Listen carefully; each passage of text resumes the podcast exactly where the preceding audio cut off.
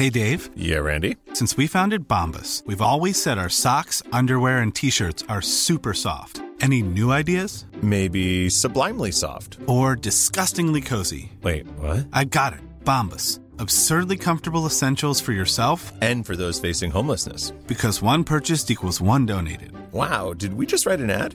Yes. Bombas. Big comfort for everyone. Go to bombas.com slash ACAST and use code ACAST for 20% off your first purchase. When you're ready to pop the question, the last thing you want to do is second guess the ring. At Bluenile.com, you can design a one of a kind ring with the ease and convenience of shopping online. Choose your diamond and setting. When you find the one, you'll get it delivered right to your door. Go to Bluenile.com and use promo code LISTEN to get $50 off your purchase of $500 or more. That's code LISTEN at Bluenile.com for $50 off your purchase.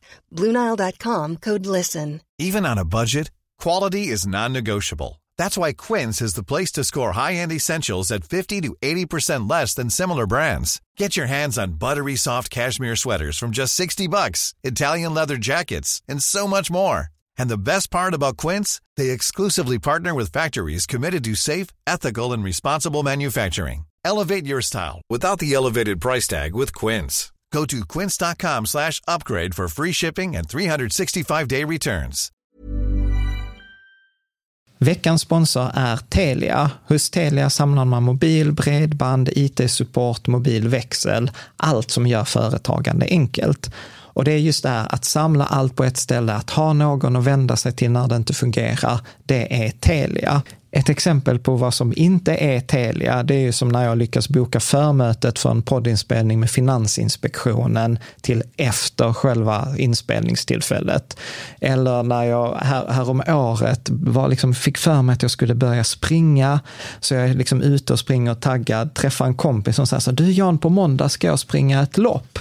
Och jag känner så här, ja men det låter inspirerande, så jag käkar pasta, jag byter om, tar mig ner till Malmö stadion för att göra en efteranmälan, står där i kön och sen så när jag liksom anmäler mig så tittar de på mig och säger så här, du Jan, vårhuset är bara till för kvinnor. Och eh, det var, det var typisk en situation som inte är Telia. Oavsett, ett stort tack till Telia som sponsrar, gör Rika Tillsammans möjligt, men framför allt tack till dig som lyssnar, följer och eh, hänger med oss varje vecka. Den här paradoxen att ju skickligare du blir, desto mer tur behöver du. Den ser man i alla områden, inte bara i sparande och investerande. Man ser den i företag, man ser den i idrott och på många andra ställen i naturen. Du lyssnar på Rika Tillsammans-podden som handlar om allt som är roligt med privatekonomi. I den här podden får du varje vecka ta del av konkreta tips, råd, verktyg och inspiration för att ta ditt sparande och din privatekonomi till nästa nivå på ett enkelt sätt. Vi som gör den här podden heter Jan och Caroline Bolmesson. Ja, då var vi tillbaka här i, i, i fortsättningen egentligen på avsnitt 187. Vi har, Ja. ba, vi, har, vi har ju bara delat upp detta avsnitt, för det hade lätt blivit så här två och en halv timme annars. Och så kände vi så här, nej, det ser kanske mer aptitligt ut i två delar på en timme. Eh, Så att, eh, och jag skulle verkligen rekommendera att om du har börjat på detta och inte lyssnat på del ett av eh, 187, gå tillbaka och lyssna på 187 Mm. starten och eh, sen kan du bara fortsätta här. Och vi har inte gjort någon sån uppdelning, så du kommer komma rakt in i det där vi slutade i förra, i förra avsnittet. Men vi kan läsa Howard Marks som är, han skrivit en bok, eh, eh, han är så förvaltare på Oak Tree Capital. Fantastisk, han skriver fantastiska texter om investeringar. Mm. Du kan läsa vad han skriver. You cannot tell the quality of a decision from the outcome. You can make the best decision you can based on what you know, but the success of your decision will be heavily influenced by A. Relevant information you may lack, and B. Luck or randomness. Because of these two factors, well thought out decisions may fail and poor decisions may succeed. Är med? Mm. Mm. Så han sammanfattar, vi pratat om blackjack, han pratar om investeringar.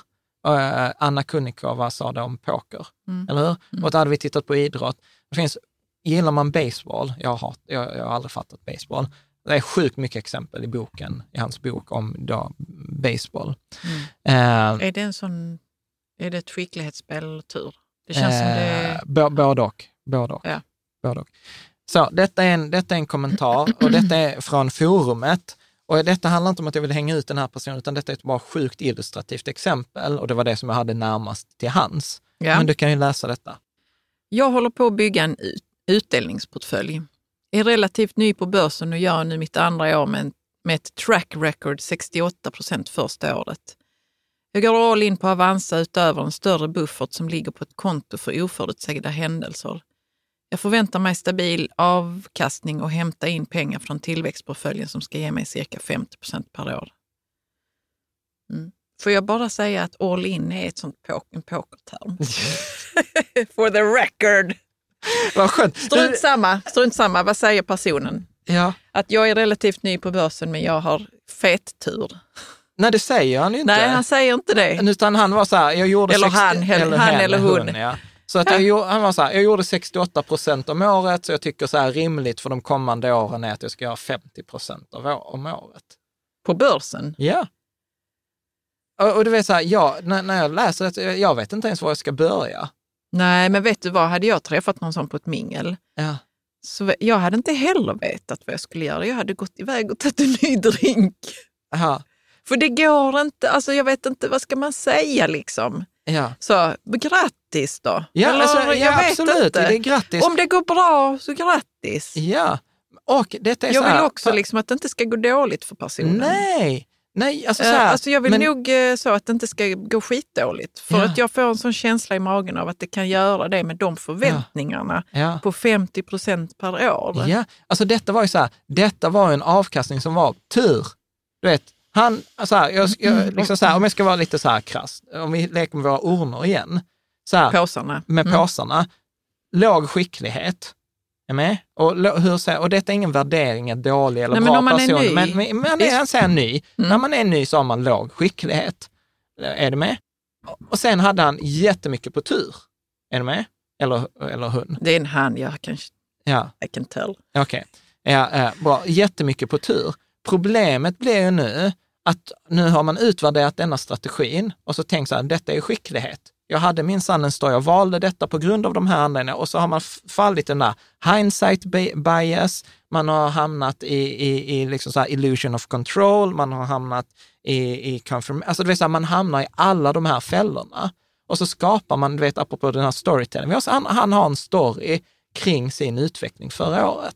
Mm. Och- och- att den har gått väldigt bra för att vara nybörjare. Ja, Han och att det är en tillväxtportfölj Mm. och det handlar mycket om tech, för jag vet ju det var mycket tech i den här portföljen, eh, liksom, etc. Jämfört då med någon annan som kanske då förra året hade liksom en global portfölj som gjorde 3 procent. Ja, vi hade ju en sån person och, och som, som i, i jämförelse då tyckte att det var dåligt, Ja. medan det var inte dåligt. Ja, och för mig blir detta, detta är så här real life exempel på någon som kom ut och hade 12 500, sen någon annan som kom ut och hade 7 500. Och, och problemet är nu också att den som har 7 500 börjar ju tvivla på sin strategi. Trots att hen egentligen Och det är händer väl hela tiden Ja. inom finans skulle jag kunna Ja. tänka mig. Att Och- man aldrig stannar vid en strategi för att det är inget som funkar i Ja. längden. Ja, och har man, har man dessutom dåligt självförtroende i det här, Mm. då vill man ju byta till den där som kommer göra 68. Du vet, hans strategi förväntar sig 5 procent av året. Du vet, han Bolmesson där borta, du vet, han pratar om en strategi som kanske ska ge 6 procent om året. Ja, det är, Det är jävla sexigt. loser. Nej, men det är liksom. det att det eh, ser sexigt ut också med 50 procent Ja. och jag har bara varit på börsen i ett år. Och, Ja. men ja, det är mycket så. Alltså så här, den som hade Ehm. gjort 50 procent konsekvent om året, du vet så här, ring till Rentec, du blir anställd på dagen. Alltså, alltså så här, talat. Rentec, ja. Ja, Den gamla godingen Rentec. Ja. Vi ska, ska vi också- utvärdera Rentec någon dag. ja, vi ska prata För du om... hade någon tanke om hur de gör sin... Eh, Ja, men han, sin de, avkastning, Ja, de spelar ett annat spel. Men Mm. det, det pratar han om också i, i boken, och så här, David och Goliat. Om du är David och Goliat, eh, liksom. vilken av dem menar du? Nej, men om vi har David och Goliat. Goliat, mycket större, mycket högre skill, Ja. eller hur? Så att om, om, man, om man är en aktör som har mycket högre skill mot en oskilled aktör, då ska man då, som han pratar om, simplify. Mm. Alltså så här, en mot en, svärd här, denna arenan, da, eh, Goliat Så att ens vinna. skicklighet kan få spelas ut i sin fulla rätt. Exakt. Ja. David, som är en unskilled player i det spelet, måste spela ett annat spel. Mm. Sl- liksom stenen och slungan, Mm. eller hur?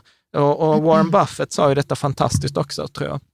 Han sa så här, sättet att, att, att slå en, en stormästare i schack, vet du vad det är? Hur slår man en stormästare i schack?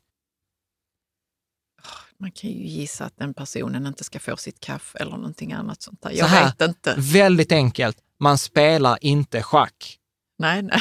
Man spelar inte det spelet. Nej, du spelar inte, alltså som du ska slå en stormästare, du spelar inte, det, spelar inte schack. Ta, ta dem och spring 100 meter eller programmera eller Spela ett annat spel. prata, vem, vem kan flest glosor på kinesiska? Alltså du vet så här, spela Jag slog en schackspelare. Ja, Fast inte i det. Man Ja, behöver inte specificera spela spelet. nej. Nej. spela ett. Mm. annat spel. Liksom. Så, att, Okej. så att om vi idag läser direkt från boken. eh, Eh, Då står det så här då. Ska jag läsa det? Ja.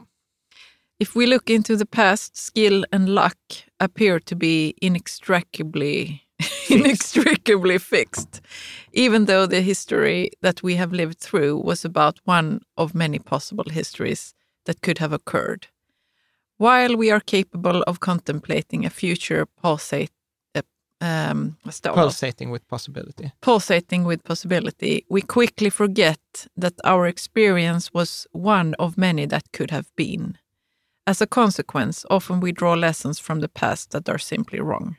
Detta är jätteviktigt. Så vad han säger så här, eftersom vi inte kan i de flesta fall skilja på tur och skicklighet, utan vi blandar ihop dem, eh, så glömmer vi bort att den historien vi levde oss igenom är bara ett utfall av väldigt många andra utfall. Mm.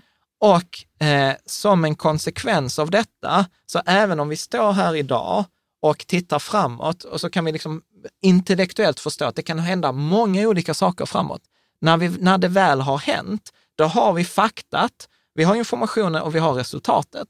Och då skapar vi en story som hänger ihop och då glömmer vi bort alla de andra utfallen som faktiskt också hade kunnat hänt. Mm. Exempel, coronakrisen förra året. Ja. När vi stod där, eh, den, eh, 20, jag tror den 22, 22 mars, släppte vi ett avsnitt som hette så här, dags att köpa nu. Det var ren flax. Vi, vi publicerade det dagen innan börsen bottnade. Alltså så här, det var, det var verkligen så här. Det visste vi inte då, Nej. eller hur? Och sen vände börsen och den gick upp.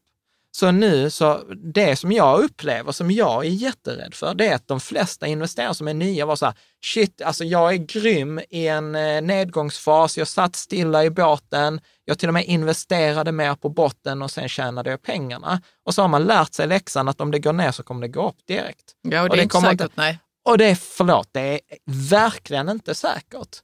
Det, det, det är bara ett utfall. Vad som hade kunnat hänt är att det hade kunnat fortsatt ner. Och hade det fortsatt ner, du vet, så här, vi hade haft en helt annan verklighet. Då hade vi haft en verklighet, till exempel, kommer ihåg Nordnet Smart, som vi gjorde oss lite lustiga över i avsnittet med fondrobotarna, bästa fondrobotarna 2021. Då hade ju deras strategi, eller Better Wealth, hade ju varit så här, vi är den bästa fondroboten, vet så här, vi räddade dina pengar på väg ned för vår dynamiska strategi omviktade när börsen hade gått ner, då omviktade den till säkra papper och titta, din avkastning slog index med hästlängder.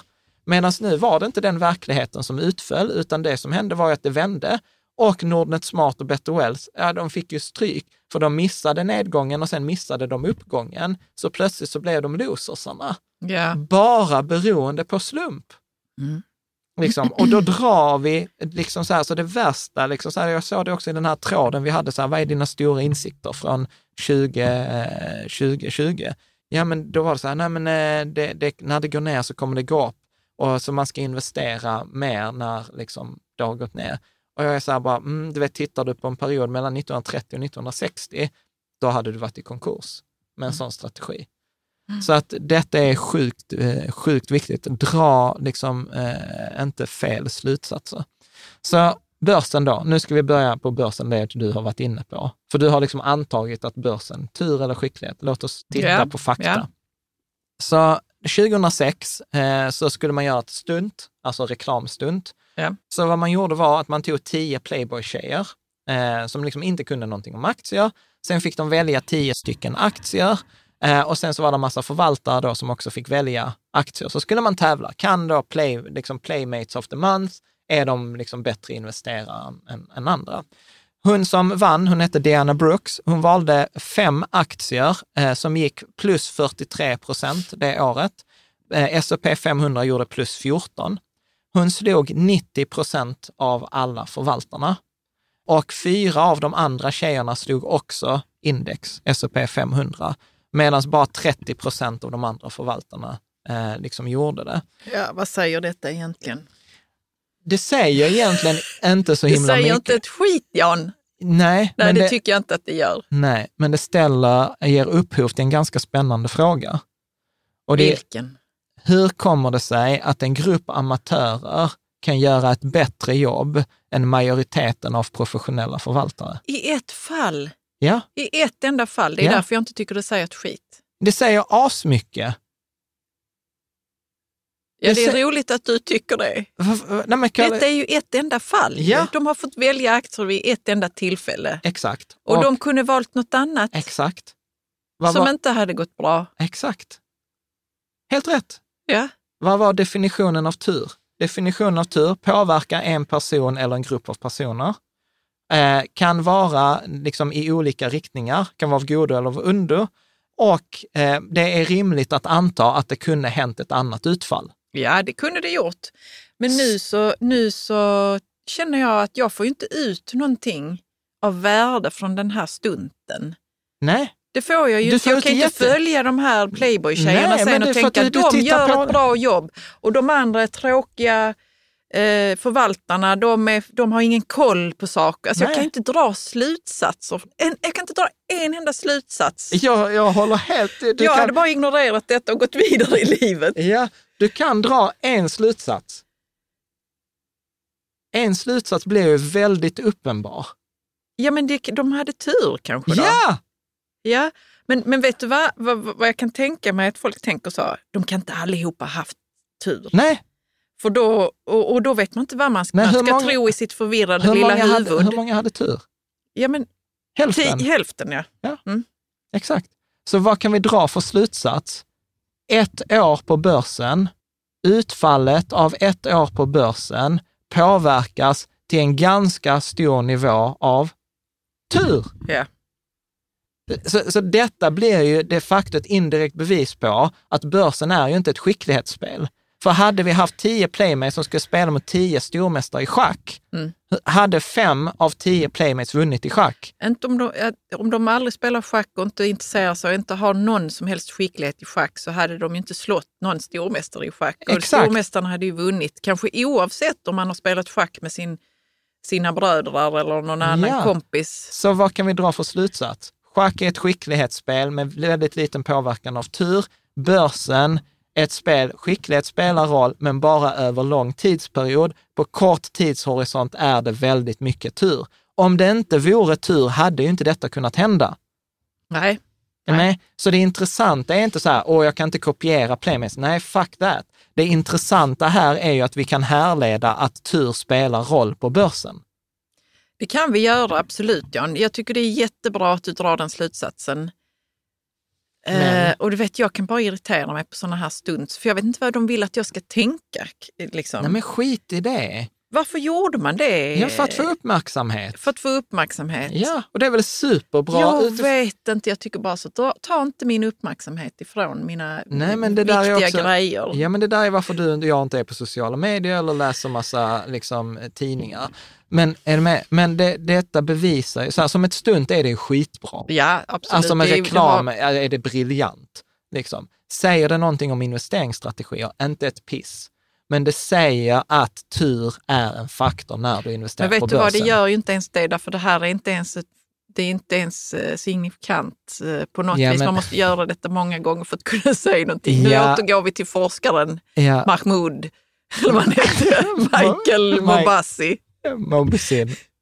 Så, Nej, det är, vi kan inte dra slutsats från en enda, ett Ja. enda litet eh, experiment som Ja. man gjorde på en marknadsföringsavdelning. Nej, men det är ju, händer ju tillräckligt ofta att amatörer slår, slår Ja, ja, proffs, absolut. Liksom. Det Alltså, kan vi säga att det ja, händer ja. jätteofta. Och det är djupt irriterande för då tror de att de har varit duktiga. Ja, men precis. Bara, Nej, det har du inte. Det är roligt att Och du vet, det är så jävla oförtjänt. Här sitter jag. Det, det, det är nog det som gör det så irriterande. Det är oförtjänt och de tror att de var skickliga och man är så, fuck you, Ja, ditt jävla lilla... Och det, jag har inget emot Playmates of the... man. Nej, ingenting emot Ja. dem. Det är inte dem jag har något emot. Nej. Utan det är de, alla de mupparna som tror att de var skickliga som slog mig eller något annat sånt där. Som kommer så in your face. Och det har aldrig hänt mig, men jag kan, jag kan se det framför mig hur någon kan säga in your face. Och jag, då, ja. Man vill ju ge dem en pungspark. Eller hur Jan?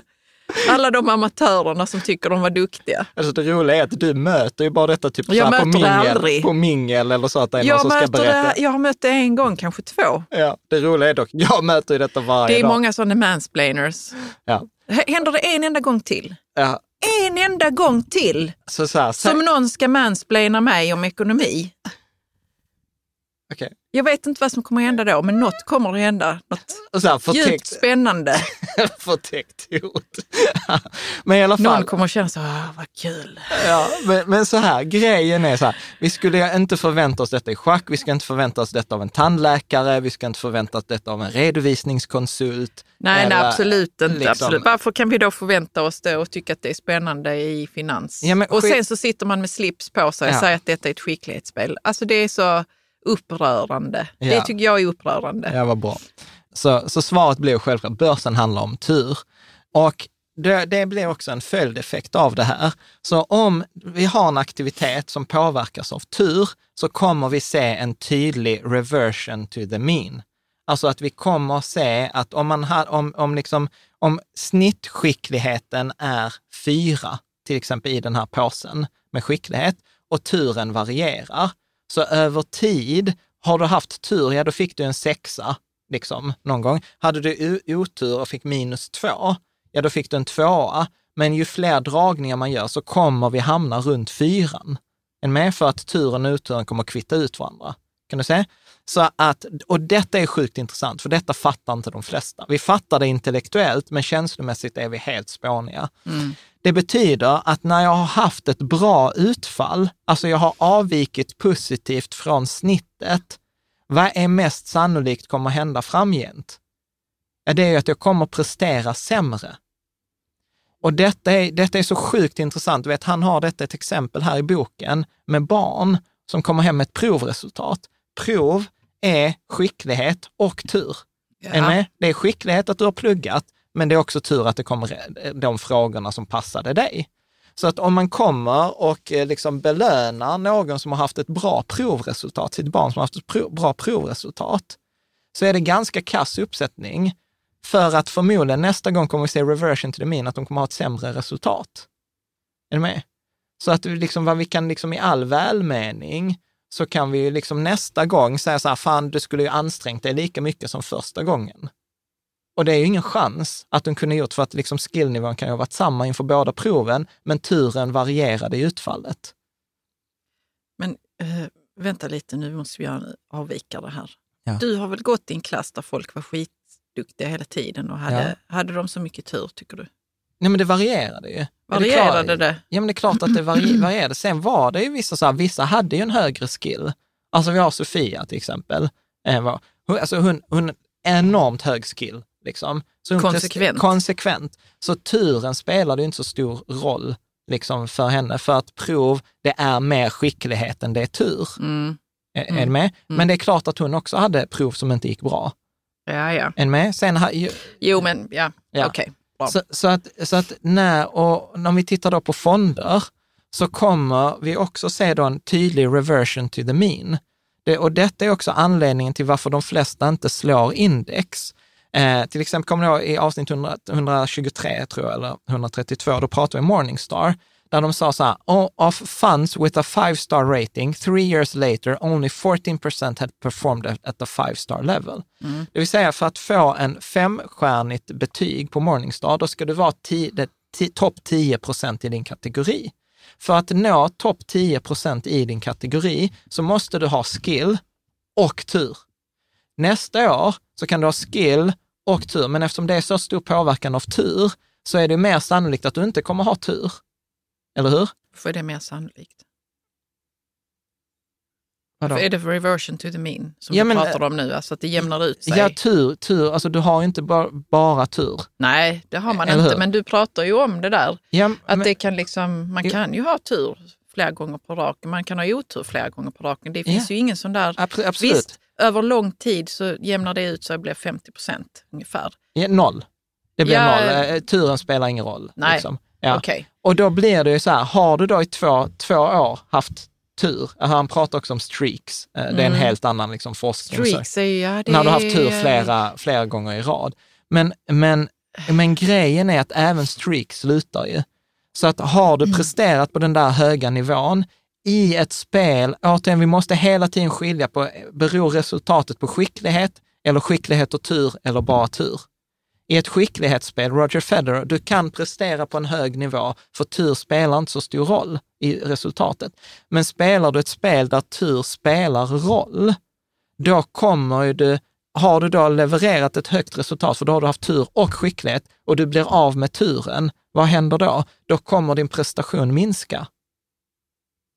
Alltså kommer du gå från fem stjärnor till tre stjärnor. Mm.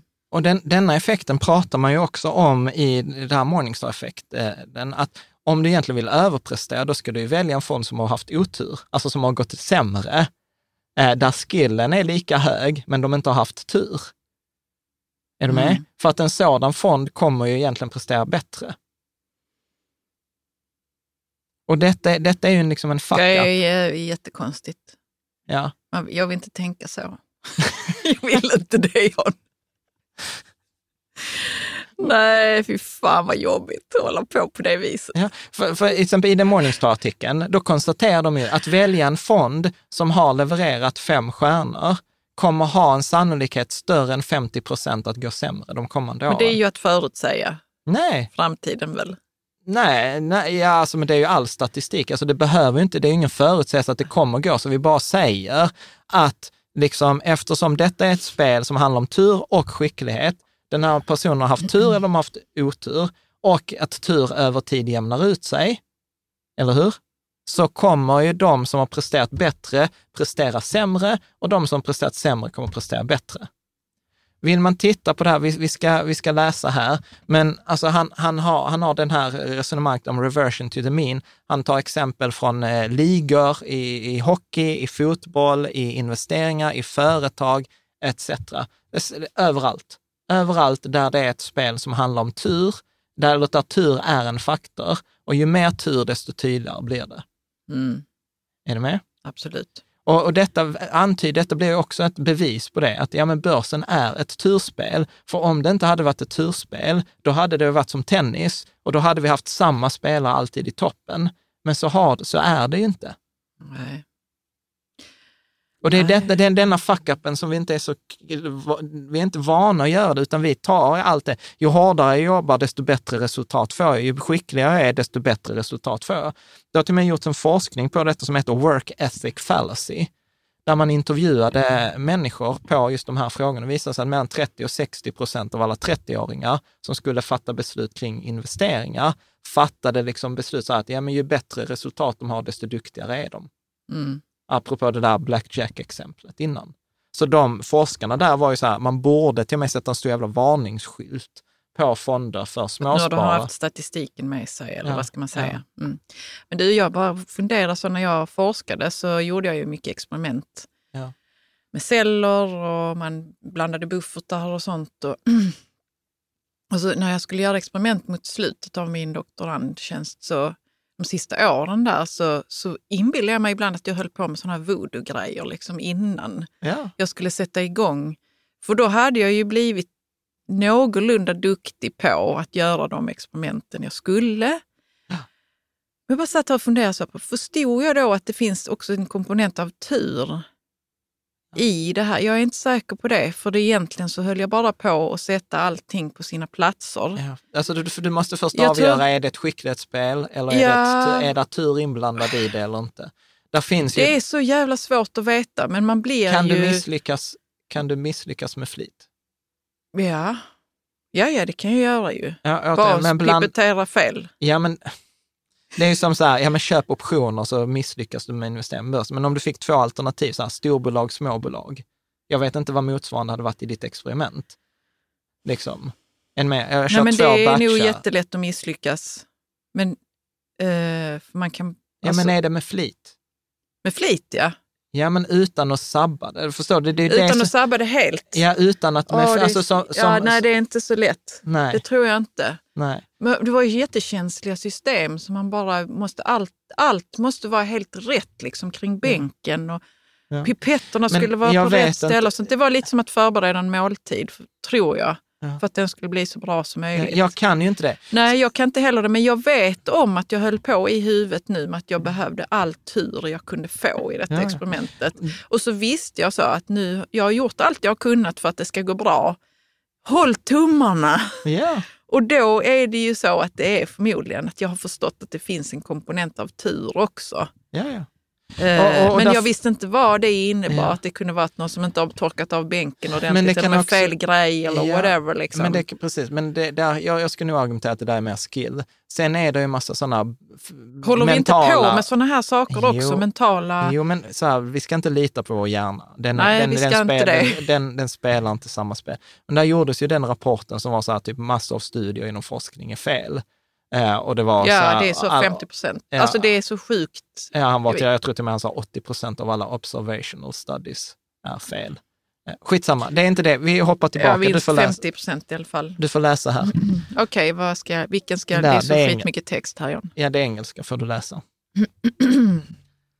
Och funds with a five star rating. Nej, det har jag läst. Ja, det har du läst. The sad fact. Kom igen Caroline. Nu så måste jag... Fokus. Focus. The sad fact is that there is a significant evidence that investors, both individual and institutional, fail to recognize and reflect uh, reversion to the mean in their decisions. To illustrate, the S&P 500 index generated returns of 8.2% uh, in the 20 years ended 2009. Vänta, alltså jag blir helt knäpp av Okej, men, så- men läs bara färdigt meningen så, Yeah, så the vi. average mutual fund saw returns of about 7%, reflecting the performance drag of fees. Ja, så de säger så här. Så Ja. det, det, det hemska, eller det ledsamma faktumet är att det finns mycket signifikant bevis att investerare, både på institutionell och privat basis, inte tar hänsyn till reversion to the mean, det vill säga att Ja. vi återgår till medelvärdet. Och medelvärdet i börsen är ju index.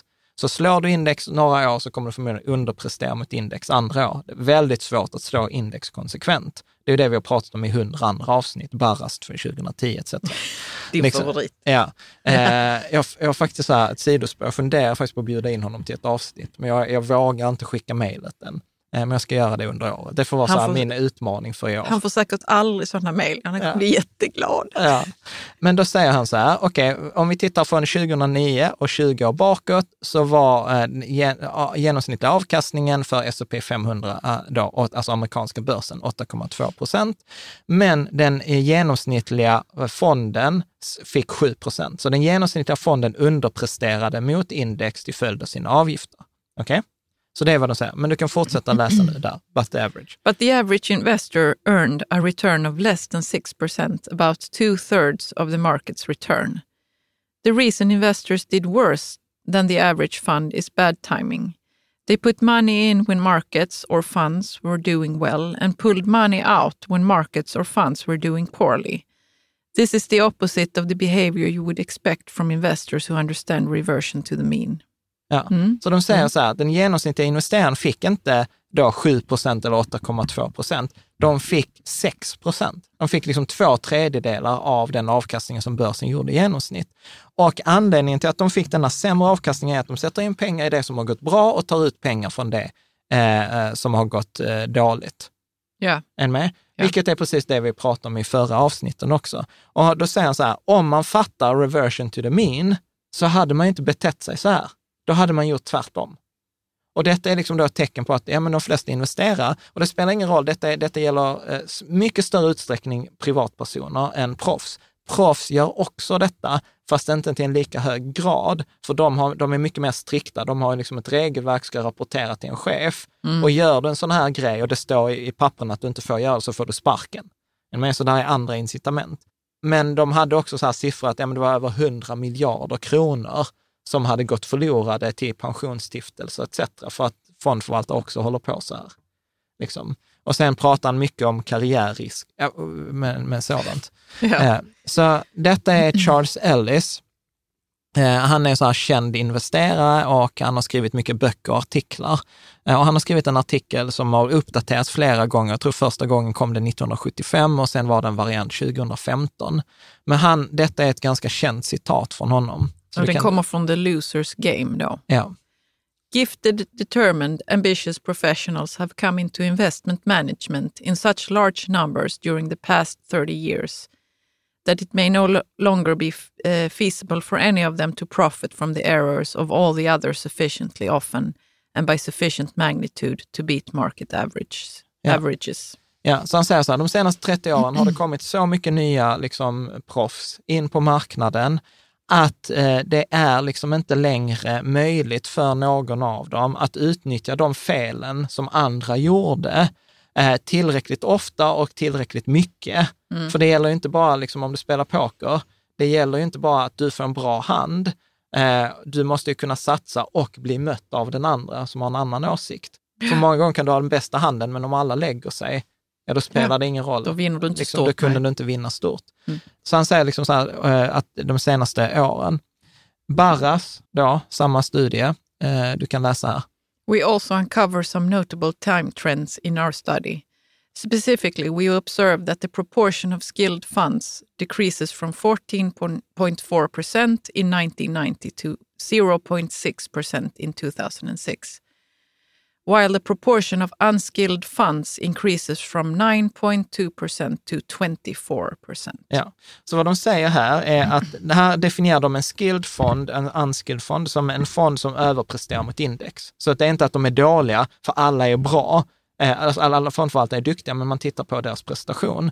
Och då säger de så här, mellan 1990 och 2006, så på 16 år, så ser vi att de fonderna, antalet fonder går från 14 14,4 procent som överpresterar mot index till 0,6 procent. Andelen fonder som underpresterar går från 9 till 24 eh, procent.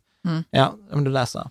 Thus, although the number of actively managed funds dramatically increases over this period, skilled managers, uh, those capable of picking stocks well enough over the long run to overcome their trading costs and expenses, have become exceptionally rare.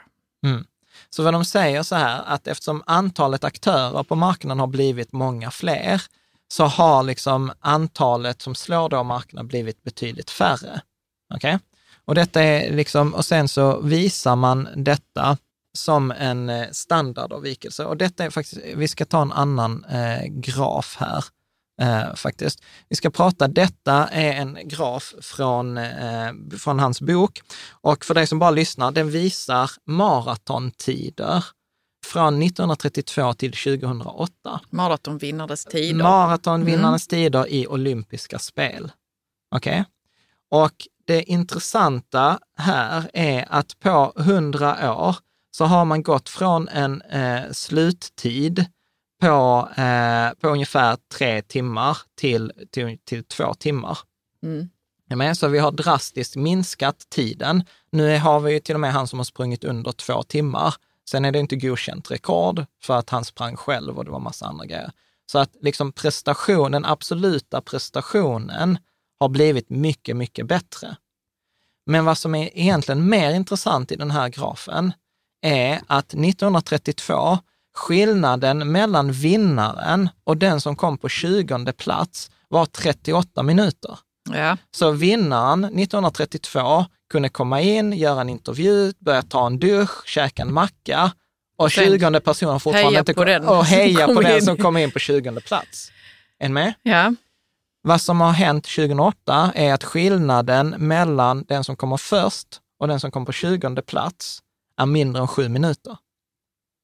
Så vad man pratar om här är att variansen har blivit mindre än med.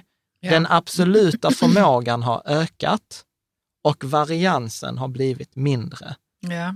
Okej? Häng, häng, ja, då är man ju beroende av att skorna verkligen inte väger mer än den som vinner skor. Och, alltså, ja, nej, men det är så mycket smågrejer som man blir beroende av då, ja, som är svår, alltså man kan påverka dem men man kan inte påverka alla för man har inte koll på alla. ja, och så blir det en viss mått tur i det Ja. där också. Men vi, vi hoppar till det. Så vad man gör här, om man tittar på eh, då Morningstar Credit Suisse, så tittar de på så här, så vad är motsvarande exempel med vinnaren och egentligen mer intressanta mellan första och tjugonde plats i maraton? Vad är motsvarande analogi på, på finansmarknaden? Och då, då tittar man på variansen i överprestation mot index. Ja, Det vill Okej. säga, vad är, vad är skillnaden liksom då? Hur mycket bättre eller sämre än index? Vad är den variationen? Och då såg man då att eh, om vi tittar på 1967, då kunde liksom det vara uppemot liksom så här 16 procents skillnad, medan nu är vi nere på liksom 6-7 procents skillnad. Så variansen, standardavvikelsen, är mycket mindre. Standardavvikelsen då 1967 var 16 procent, nu är standardavvikelsen kanske 7-8 procent. ja. Och det, Standardavvikelse är ju något som inte alla är... nej men det är variansen runt Ja. det här snittet. Ja. Alltså så här, det, det man kan ta med sig är så här, förr i tiden så var det mycket större skillnad mellan den som var bäst och sämst. Idag är det mycket mindre skillnad. Det skiljer mycket mindre. Det är det som Mellan man den är bäst och sämst, ja. Och det kan man uttrycka antingen i varians eller i standardavvikelse. Standardavvikelse var alltså ungefär samma, samma Mm. sak. Tittar man på Warren Buffett, världens eh, bästa investerare, så tittar man så här, hur mycket bättre liksom så här, har, har han varit eh, än marknaden? Alltså så här genomsnittet, hur mycket har han överpresterat mot marknaden? Och vad som syns ganska tydligt på den här grafen är ju att han överpresterade mot marknaden mycket, mycket mer på 80-talet och på 60 och 70-talet än vad han överpresterar nu. Att hans överprestation de senaste fem sex åren, den är ju i princip obefintlig. Är med? Ja. Så, så att vad man kan se här, och då handlar och misstaget som man ofta blir lurad är att man tror att fondförvaltare idag är sämre än vad de var på 70-talet. Nej, tvärtom, de är ju mycket bättre. Det är svårt att argumentera att Warren Buffett är sämre investerare idag än vad han var för 40 år sedan. Nej, han borde ju ha mer erfarenhet, men sen är han ju också äldre. Ja, Ja, jag vet inte. ja precis. Mm. De tittar på sådana fysiologiska faktorer där också. Mm. Kan säga så här, bästa tennisspelaren är när man är 24 år gammal. De bästa ekonomiska besluten fattar man när man är 53 år gammal. Alltså så här, det Mm. finns sådana aspekter, men det påverkar inte, det är inte det som påverkar. Nej. Och då finns det en biolog, en paleontolog och biolog som heter Stephen Jay Gould. Ja, Eh, känner till honom? känner jag till. Ja, Gör det? Mm. Okej. ja, han, är, Vadå? ja, han är känd inom branschen, biologi. Okej. Ja. Men du kan läsa vad han har sagt. Han var ju, han var ju baseballnörd. Så, han, Ja. så hans stora fråga jämte biologin var så här att det fanns då tydligen på 60-talet någon så här fantastisk baseballspelare som hade då, han träffade 40 procent av alla sina slag. Mm. Och idag är det ingen som är i närheten av träffa 40 procent, utan de bästa ligger på kanske 3, 360 eller alltså 3, de mäter i så 037, eller Ja, så 37 okej. procent. Det är ingen som når upp till 40 procent. Och han var så här, hur kommer det sig att ingen idag är lika bra eller får lika bra värden så som han fick på 60-talet? Och så var han lite så nyfiken, vet jag, man ibland funderar på, hur hade det varit om, om man tog honom från 60-talet och placerade honom i ett lag idag? Ja, hur absolut. bra hade han varit? spännande. Eller om man tog någon från idag och placerade i ett lag för. Så de funderingarna gick han med. Eh, och då, då, kom han, då skrev han så här, Mm. Variation in batting averages must decrease as improving play eliminates the rough edges that great players could exploit. And average performance moves towards the limits of human possibility. Okej. Så vad han säger är att när alla spelarna blir bättre, då tar man bort alla misstagen och plötsligt blir begränsningen det som är fysiologiskt möjligt. Mm. Så vad som händer, till exempel om vi pratar om de här betting averages som han Michael tar upp i sin bok, då säger han så här, på, eh, på då, eh, 60-talet så fanns det ganska många dåliga spelare. Och då var den här, nu vet jag inte vad han heter, den här världsspelaren som som var, som var bäst, som stod då för 0,40. Han var en fyra eh, standardavvikelser bättre än de andra. Är med? Så han var, han var mycket bättre än de andra. Vad som har hänt de senaste 60 åren är att alla de andra spelarna har blivit mycket, mycket bättre. Så snittet har ökat. Är med? Variansen har minskat. Och eftersom variansen har minskat, att vara fyra standardavvikelser bättre, om du har någon som är relativt sett lika bra som han var relativt sett sina konkurrenter på 60-talet, så kommer han ändå vara sämre. Han kommer aldrig få samma snitt som de tidiga spelarna. Och översatt detta till börsen är ju precis samma sak. Men jag måste förstå vad det innebär här nu, att de andra spelarna har blivit bättre. För då har man ju de som, den som kastar bollen, Ja. pitchern kanske det Ja. heter. Skitsamma, det spelar inte Jo, men jag vill bara baseball. förstå detta här nu, John. Därför Ja. det är, man har olika funktion liksom. Ja.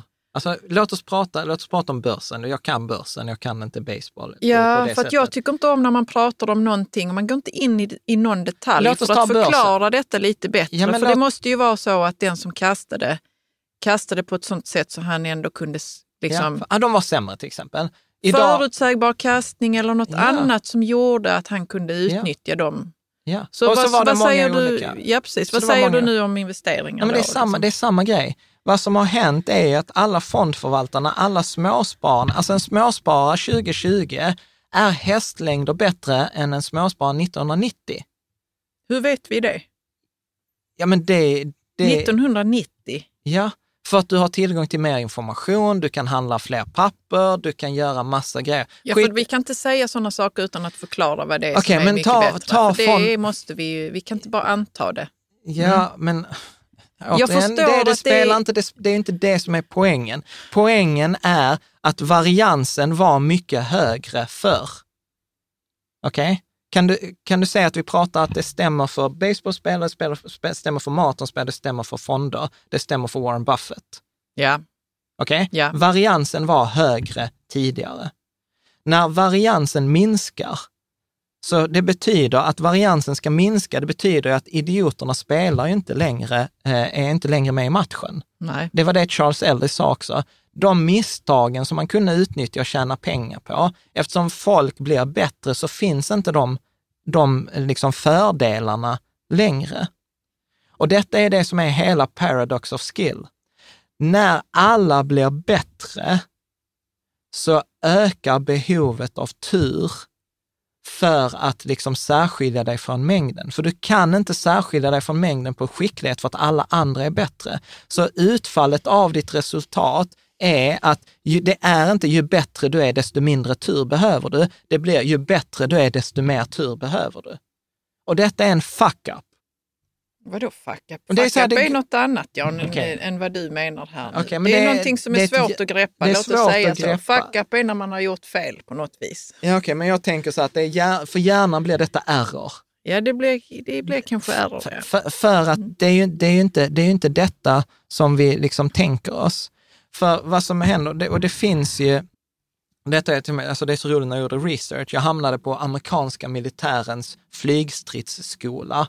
De hade en vetenskaplig artikel om liksom hur man ska slåss som eh, stridspilot. Mm. Och det var de också precis samma. Stridspiloterna idag är mycket bättre. Variansen mellan stridspiloterna är mycket mindre idag än vad den var för liksom, under Vietnamkriget.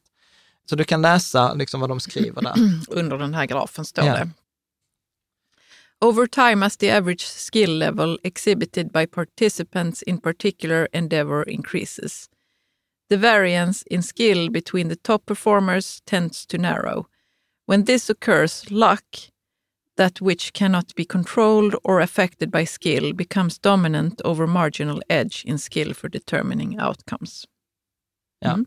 Så detta är återigen, om vi tar vår, vårt exempel, de två påsarna.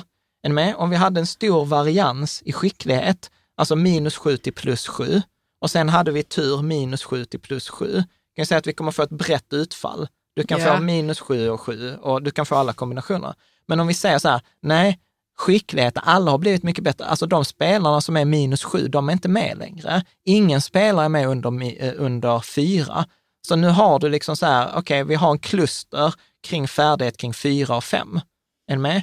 Då kommer, eftersom turen inte har påverkats, så kommer ju turen blir mycket viktigare för utfallet än skickligheten. Jag tycker att du har hamrat in detta budskapet nu, John. Okej, bra. Bra. Ja, så att det blir liksom smalare eh, liksom, eh, ju, ju, bättre det blir.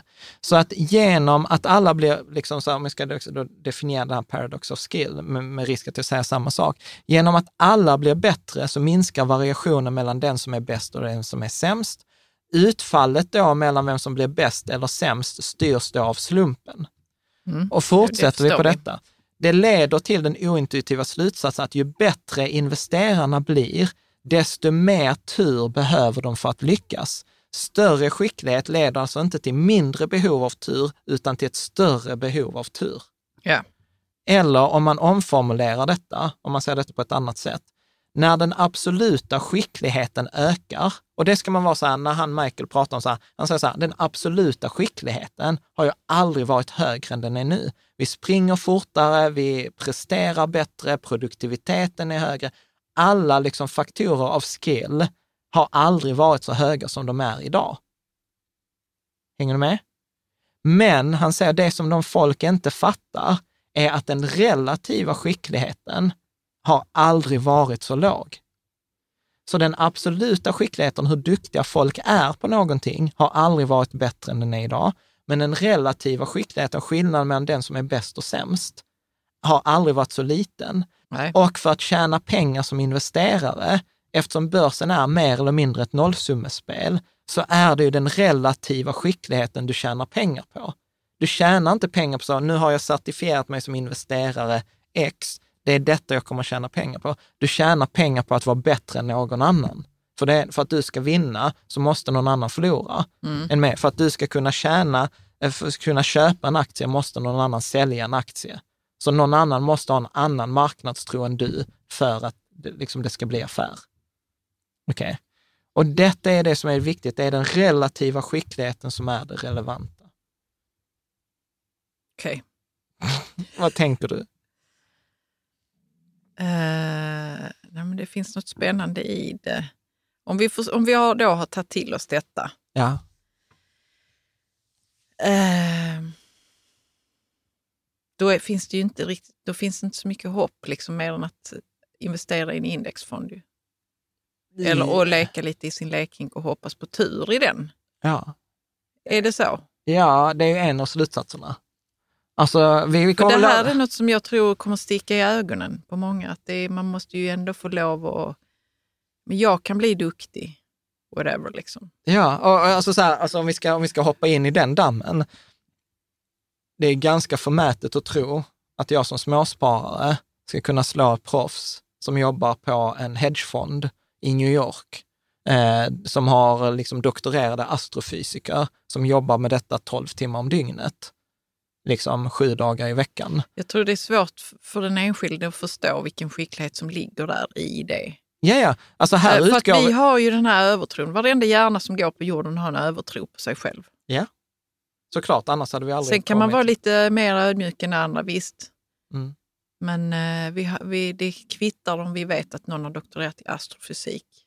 Men alltså så här, alltså, bara, vi kan men, inte relatera äh, ja, till men skit, den... Men skit i det. Skit i det. Dåligt exempel då. Liksom. Ta bara så här, om vi nu skulle säga att det är ett skicklighetsspel och vi, vi tror på att work ethic fallacyn inte finns, då är det ändå så, den som anstränger sig mest kommer få bäst resultat. Mm de flesta småsparare är småsparare just för att de gör inte detta på professionell basis. Det finns människor, oavsett om de är astrofysiker, doktorerat eller inte, som gör detta på heltid, liksom sju dagar i veckan. Alltså jobbar du i investmentbank, jobbar du inte fem dagar i veckan och du jobbar inte åtta timmars dagar. Nej. Är med? Mm. Så att grejen är att som småsparare, så här, du vet, vi pratar här om proffs och vi pratar om att proffsen inte lyckas, utan att proffsen har ett stort behov av tur. För då har de ändå i påsen plus fyra i skicklighet.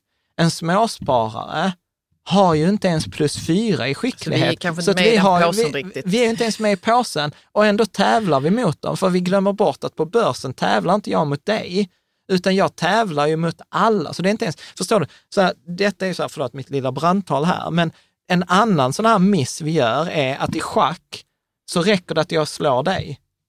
Eller hur?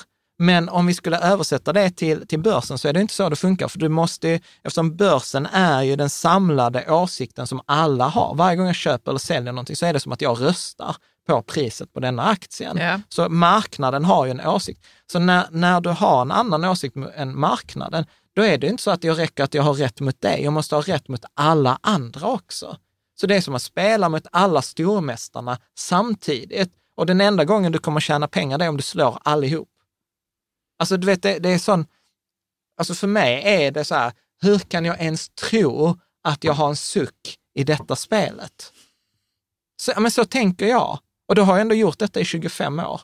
Och jag fattar, du vet, jag fattade på en ny nivå när han Paolo Sodini, professorn i det ena avsnittet, jag tror den här, jag är en vandrande räntefond, sa så här, när jag köper någonting så tänker jag så här, den som sitter på andra sidan är mycket smartare än mig. Mm. Och då är han så här professor i, och undervisar på Handelshögskolan i, i Stockholm. Alltså förstår du, så att vi, vi, alltså vi är så naiva. Vi är så naiva och vi är så dumma. Eh, i, eller inte dumma, ska jag inte säga, vi blir lurade av vår hjärna. Vi att blir spela lurade ett spel hjärna, där ja. vi inte har en Mm. chans. Och sen för att liksom verkligen ställa till det, så universum är så här, grattis, du fick 68 procent ditt första år. Det känns ändå som vi måste sluta det här avsnittet på en positiv not. Liksom. Ja, nej men vi kommer dit, men jag vill ändå bara så här, driva hem ytterligare några liksom, konsekvenser. Är det samma som innan du ska driva hem eller är det något nytt nu? Eh, ja, men nu kommer, nu kommer det så här från boken om investeringar. Du kan läsa detta, vi behöver inte lägga ner så mycket tid på det. But only a small percentage of investors have shown an ability to systematically beat the markets market over time. It's not that investors lack skill, it's the paradox of skill. As investors have become more sophisticated and the dissemination of information has gotten cheaper and quicker over time, the variation of skill has narrowed and luck has become more important. Mm. When everyone in business, sports, and investing copies the best practices of others, luck plays a greater role in how well they do. Because investing involves so much luck in the short term, it would stand to reason that the short term success of fail or failure is not a reliable test of skill. But all of us effortlessly find causes for the effects we see, and making money appears to be clear evidence that the investment manager knew what he was doing. Investing is a field where the fallacy is very costly. Most people want to invest their money with a manager who has done uh, well in the past, but that's no indication of what he will do in the future. In investing, as in other activities that are heavily probabilistic, process trumps outcomes. Så Mm. detta är väl egentligen en sammanfattning av, av det att när, när duktiga investerare kopierar det andra investerare gör, då försvinner ju fördelen man har i färdighet, utan då börjar det handla om tur. Och eh, misstaget som vi många gör här är att vi tror att skick, det handlar om skicklighet och att eh, tjäna pengar eller ha en bra avkastning är ett tecken på skicklighet. Och så blandar vi ihop det. Och det han säger här, nej, det finns ingen tydlig liksom, koppling mellan att avkastning och eh, skicklighet. Och det är vårt blackjack-exempel i, i, i ett, på ett annat ställe. Morningstar, det är roligt, du vet Morningstar, de som utvärderar fonder, har också uttalat sig på det här ämnet, så detta är en annan, eh, annan källa. Så du får gärna... Nej, jag vill inte läsa mer Okej, men då- engelska nu. Okej, men då läser jag så här. Eh, ja, men den här logiken, eh, this logic applies to money management as well as sports. More assets than ever before are run by certified professionals. What, what, what once was excellent is now only good. Det tycker jag är intressant. Så det som vi för 30 år sedan ansåg, detta är en briljant fondförvaltare, samma briljanta fondförvaltare med samma färdighetsnivå är bara som alla andra idag. Och detta är ju det svaret. Hade vi plockat en fondförvaltare från idag och placerat dem för 40 år sedan, de hade varit stjärnor. Är ni med? Eh, Medan den briljanta fondförvaltaren från förr kommer ju bara vara medelmåttig idag. Men, eh, det som, som jag funderar över nu det är ju att man verkligen vill skapa sig en, en eh, edge. Liksom. Ja, vi kommer att prata om det lite, så här, vad är det du behöver göra för att ha en edge? Ja, och hur gör de som har mest pengar och är skickligast på det? Använder de då AI till exempel för detta? Ja, men förlåt att jag tar upp ämnet, nu skrattar du bara. Men om vi nu Det i mänsklighetens historia kommer till vår gräns, liksom, Ja, då måste vi flytta den gränsen ja. men det kommer med vara teknik precis samma, till men exempel. kan, det kommer ju vara precis samma sak. Ja, Den ja, första absolut. AIn kommer äh, rensa, äh, liksom kommer springa rundor runt fondförvaltarna, Ja. liksom, eller första tekniken. Och sen så kommer de och sen, ha kom, sen, sen AI. kommer de kopiera den och sen så är det ingen fördel längre att ha AI. Sen kan man ha en, diskussion kring AI här, att den första AI kommer förhindra att andra AIs utvecklas. Ja, men vi, vi går inte in i men vi då. behöver inte ha Jag den vill inte ha filosofiska den diskussionen. Men, men, Nej. men, men så fort någon kommer på någonting, så det handlar ju om att liksom... Jo, kom, men då tar vi Rentec här nu. De har ju kommit på något. Ja, och de blir ju Men kopierade. de är ju hemlighetsfulla Ja, för att och- de inte ska bli kopierade. Bland annat.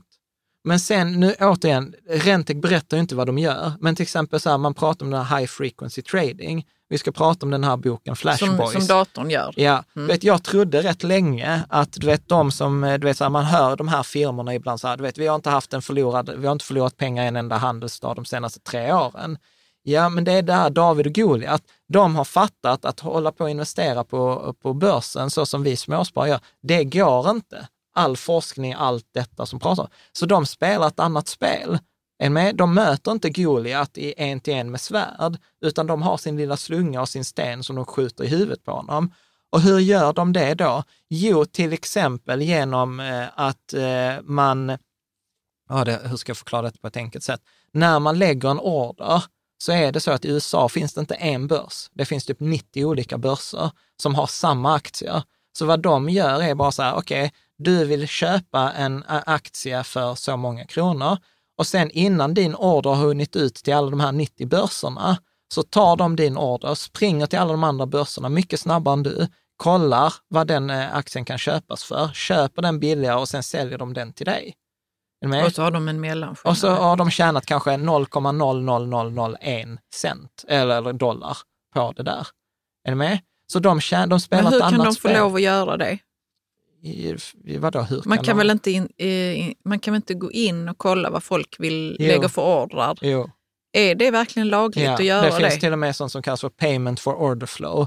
Att du betalar, till exempel så här, eh, Robin Hood har ju jättestora problem med detta. Robin Hood är en sån här typ som Avanza i USA, där de sålde sina kunders ordrar. Är ni med? Så de säger så här, okej, vi kan Ah, berätta. de tjänar pengar De på tjänar någon slags pengar. mellanskillnad där. Ja. Ja. det, är jätte, det är fult av dem. Ja, de ska ju bara tillhandahålla. Ja, ja, fast då säger de så här, ja men annars får ni betala courtage. Och då vill ju kunderna ha så här, vi vill ha gratis courtage. Eh, och då säger Robin Hood, ja men då Hur tillhandahåller vi... mycket tjänar de på det? då? Lika mycket som om det skulle vara så- kan man jag, undra så, ju. jag såg någon stämning som var över 180 miljoner dollar och att det var mycket dyrare för kunderna att ha gratis courtage. För Ja. de blir liksom, jag ska inte uttrycka mig vulgärt här, men eh, de, blir ju, de får ju inte de bästa affärerna. Nej. Eh, är du med? Så att då jag säger inte att Rentec gör det, men det finns sådana firmor som gör det där. Och då tjänar Mm. Men du- de pengar på börsen, ser ut som en fond, men de spelar ett helt annat spel. Mm. Och vad, hände, och vad hände när den första fonden kom upp och gjorde detta? Ett par år senare fanns det hundratals fonder som gjorde detta och plötsligt så har liksom marginalnyttan, precis som de skriver här, marginalnyttan är ju mindre. Mm. Så nu är inte alls det lika bra som det var. Och det där är ju ett av argumenten. Okej, så om du ska defin- alltså vara bättre än marknaden, du ska vara bättre än de andra, ja men då måste du göra något som de andra investerarna inte gör. Du måste hitta en marknad där ingen annan är. Du måste säga att denna marknaden är felprissatt och du måste ha rätt om det. Mm. Är du med? Mm. Och detta är ju samma sak som på Andreas Henrik och Elgrabbarna säger så här, ja alltså börsen på ett år, alltså det går inte att säga att man har mer rätt eller fel. Det är först på längre sikt som vi kan säga att detta bolag är felvärderat. Ja, Okej? Och sen, och sen säger de så här, what was once excellent is now only good. The argument doesn't stop here, though. The problem for active mutual fund manager is not just that there are more competitors and those competitors are better trained, but also that the field has leveled. Four conditions that once permitted winning investment managers to stay ahead of the also rans have also been eroded, if not eliminated entirely. Mm. Så inte bara att folk har blivit bättre, de fördelar man hade innan, att man liksom kunde få mer information, alltså större databas, eh, bättre börskurser, den är borta. Mm, att få tag på nyckeltal, till exempel för bolag kunde det vara förr i tiden så här, du vet vdn rapporterade för du ägde mina aktier i mitt bolag och sen satt vi och träffades och sa så du förresten, det kommer vara ett skitbra kvartal. Med? Och sen visste inte andra det, så du hade ett informationsföretag. Detta har man ju reglerat bort. Mm. Alltså gör du det, du, du kommer få sparken och du kommer bli dömd. Med? Så det har ju liksom försvunnit. Eh, corporate com, eh, communications, så här IPO-flipping, där att man kunde köpa en stor post i ett börsnotering. Eh, det vill säga att man hade fördelar och de har man många gånger reglerat bort. Så att det är ju mycket, mycket svårare. Och detta här leder ju också till en ganska intressant eh, grej. Och det är ju så här att vad, vad, vi, vad jag förespråkar är ju liksom silver liningen här är så här, nej men vi kan inte tävla med de här som har hög skill. Men vad jag kan göra är ju att jag kan köpa min indexfond. Då hamnar jag ju på samma skill som dem. Utan att behöva anstränga mig så får jag ju samma skill som genomsnittliga förvaltaren. Det är med, det, detta är lite så här, eh, och, återigen mindfuck. Så genom att vi som väljer indexfonder så plockar ju vi, vi blir ju bortplockade från marknaden. Så att när folk investerar i indexfonder så säger det vissa som hävdar så här, ja men då är det, det är idiotiska pengar, de är dumma, det kommer göra sannolikheten för aktiva förvaltare att de överpresterar mot index bättre. Och jag hävdar nog precis, och det är många fler som hävdar det, det blir ju tvärtom. Eftersom alla liksom, småspararna, du vet idioten vid bordet i pokern, slutar spela poker, då betyder det att det är bara de bästa som är kvar. Och är det bara de bästa som är kvar, då sjunker där relativa skickligheten ännu mindre. Det vill säga att tekniskt sett alfat sjunker. Och detta är liksom, man kan googla the shrinking alpha, Ja. som är ett ganska intressant eh, resonemang. Så på, på detta sättet, så vi som investerar i index, vi ska egentligen bara vara sjukt tacksamma och köpa blommor och choklad till alla aktiva fondförvaltare. För att vi är ju egentligen freeriders. Ja. Är ni med? För att vi utan ansträngning, utan att betala för det, så piggybackar vi på deras, att de håller marknaden effektiv, att de värderar aktier, att det är en likviditet i marknaden. Så att man kan till och med hårdra det och säga så här att aktiva fonders höga avgifter subventionerar oss indexinvesterare. Så vi småsparare, vi är egentligen gratisåkare. Och då är, du vet, också för mig blir det också ibland så här, varför skulle man inte vilja vara en gratisåkare? Liksom så här, jag kan åka på den här bussen som är gratis och få ett fantastiskt resultat över tid. Eller så hoppar jag av bussen och plötsligt så är jag i ett liksom neighborhood, alltså ett kvarter, där det är brottslingar, det är mörkt, du vet, det är liksom så här alfahanarna som har varit där i 30 år. Och jag ska plötsligt vara så här kungen i... Ja, jag ska vara för det är kungen det som på... är Kung, sexigt att göra. ja, jag ska vara kungen på Kungsan, liksom. Kungsan. Ja. Ja, Ja. Du, du Ja, jag förstår förstår, det? jag förstår. Ja. Ja, jag känner mig jätteglad över att vara en freerider. ja, Heter det så? ja gratisåkare. Mm. Gratisåkare, Gratisåkare. tror jag det heter. För, för att liksom beskriva den andra, så det man behöver göra, vi kommer att sluta, nu är det inte mycket kvar, för att då lyckas med sin investeringsstrategi, du vet för att överleva i den där kvarteren, då måste man alltså hitta något som marknaden inte tror på. Man måste ha rätt om det. Och till exempel behöver man ju då hitta ett område som inte är populärt och då kan det som så här, svenska småbolag är ju inte ett populärt område i ett internationellt perspektiv. Varför ska en fondförvaltare i New York vara intresserad av svenska småbolag? Är ni med? Så där har vi då hittat en, en nisch. Problemet är att den nischen är ändå crowded i Sverige. För Jag i tänker Sverige så, är, det, är det inte crowded överallt, Jan? Av duktiga människor? Jo. jo. Det är ju det. Det är ju det. Och eh, liksom att spela ett annat, eh, ett annat spel. Sen måste man också säga att i en aktiv investeringsstrategi där man säger så här, jag ska slå index över tid, då måste jag ha en bättre process. Och då handlar det om att övervinna alla av de här instinktiva impulserna och reflexerna. Att inte tro spontant att ju bättre, ju mer ansträngd mig, desto bättre resultat kommer jag få.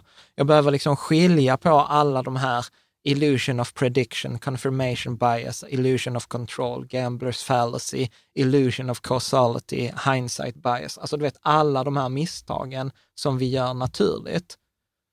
Är du med? Jag tycker det är väldigt svårt att veta när man är tillräckligt skicklig. Om man nu vill jobba inom finans Ja, så jobbar man häcken av sig. Ja. Och man blir skicklig och man får en fyra i sin påse, Ja. skicklighet. ja.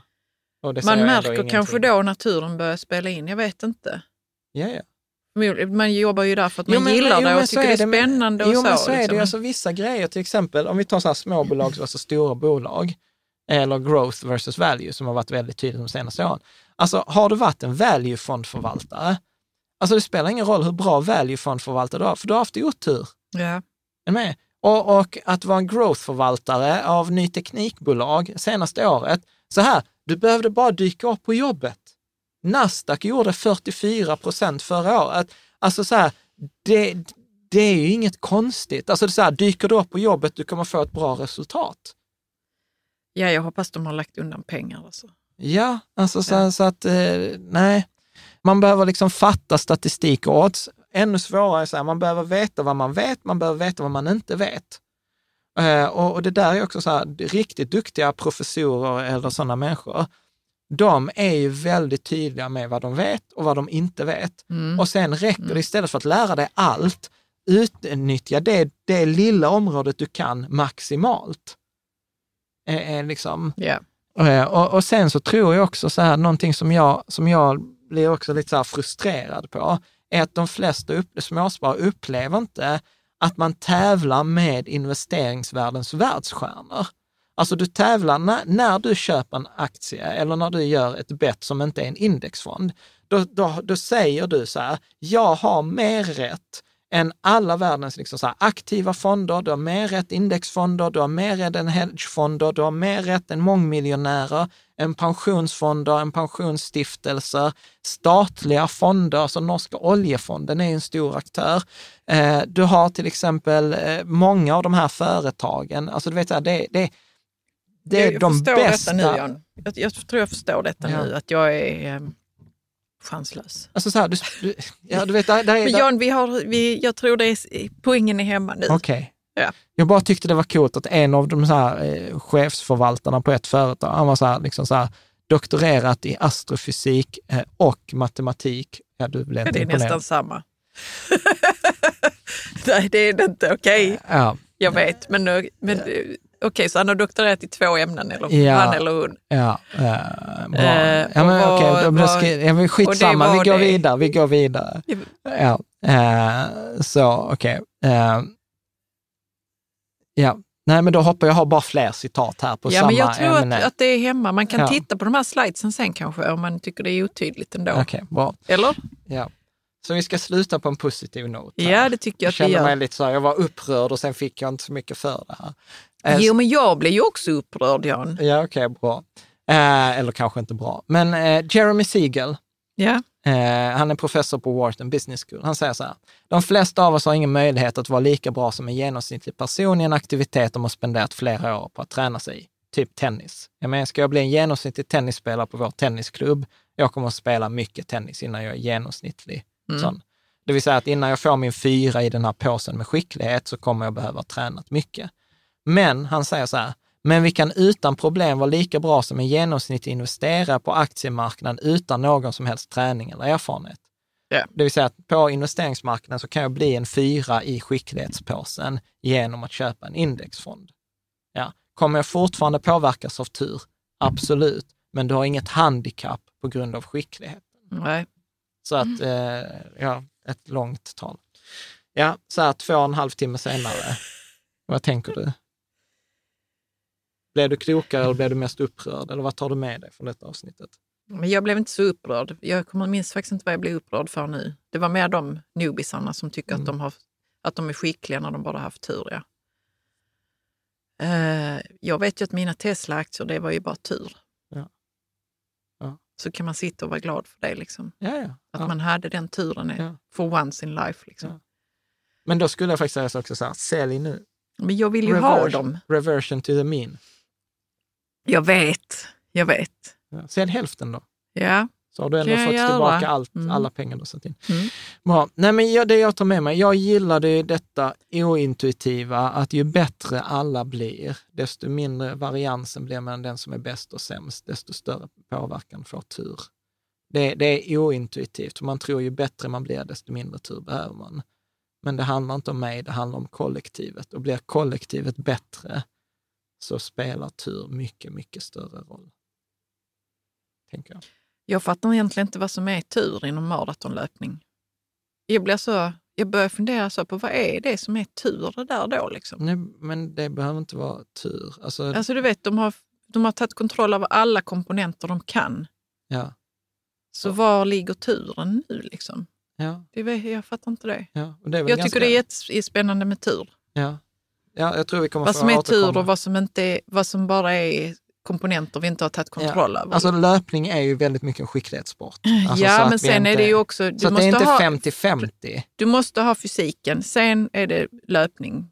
Ja, och sen kan du ha liksom så här bra väder, bra bana, eh, liksom så här förutsättningarna. Bra dag, Bra dag. vad det nu beror på. Ja, Där kan man också eliminera massa... ja, Man kan ta sina vitaminer, sova bra. ja.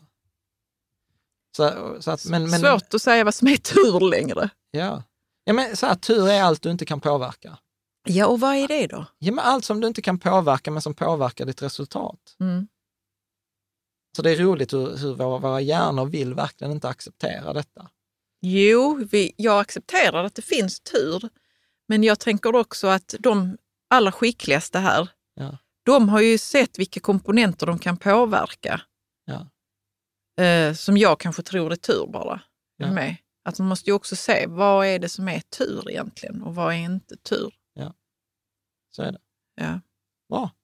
Jag tänkte egentligen säga så här, om du gillade detta avsnittet, eh, du hängde faktiskt kvar, så du får Ja. gärna prenumerera på vårt nyhetsbrev. Eh, då riketsammans.se nyhetsbrev, skicka ut ungefär en gång i månaden. Nu har vi inte skickat flera månader och det är en av anledningarna till att jag vill ta paus nästa vecka. För att kunna... För att kunna skicka ut Mm. nyhetsbrev och göra, liksom komma i fatt. Jag behöver komma i fatt. Ja. Men eh, jag hoppas, skriv, kommentera gärna vad du tog med dig från det här avsnittet och sen naturligtvis här, lycka till med ditt sparande.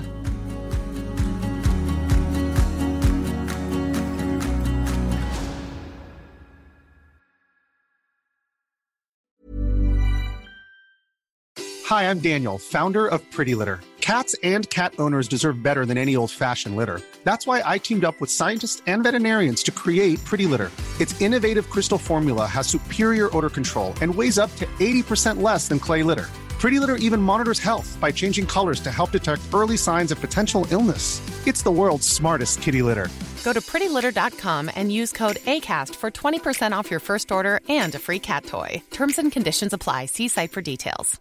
Hey, it's Paige DeSorbo from Giggly Squad. High quality fashion without the price tag. Say hello to Quince. I'm snagging high-end essentials like cozy cashmere sweaters, sleek leather jackets, fine jewelry, and so much more. With Quince being 50 to 80% less than similar brands.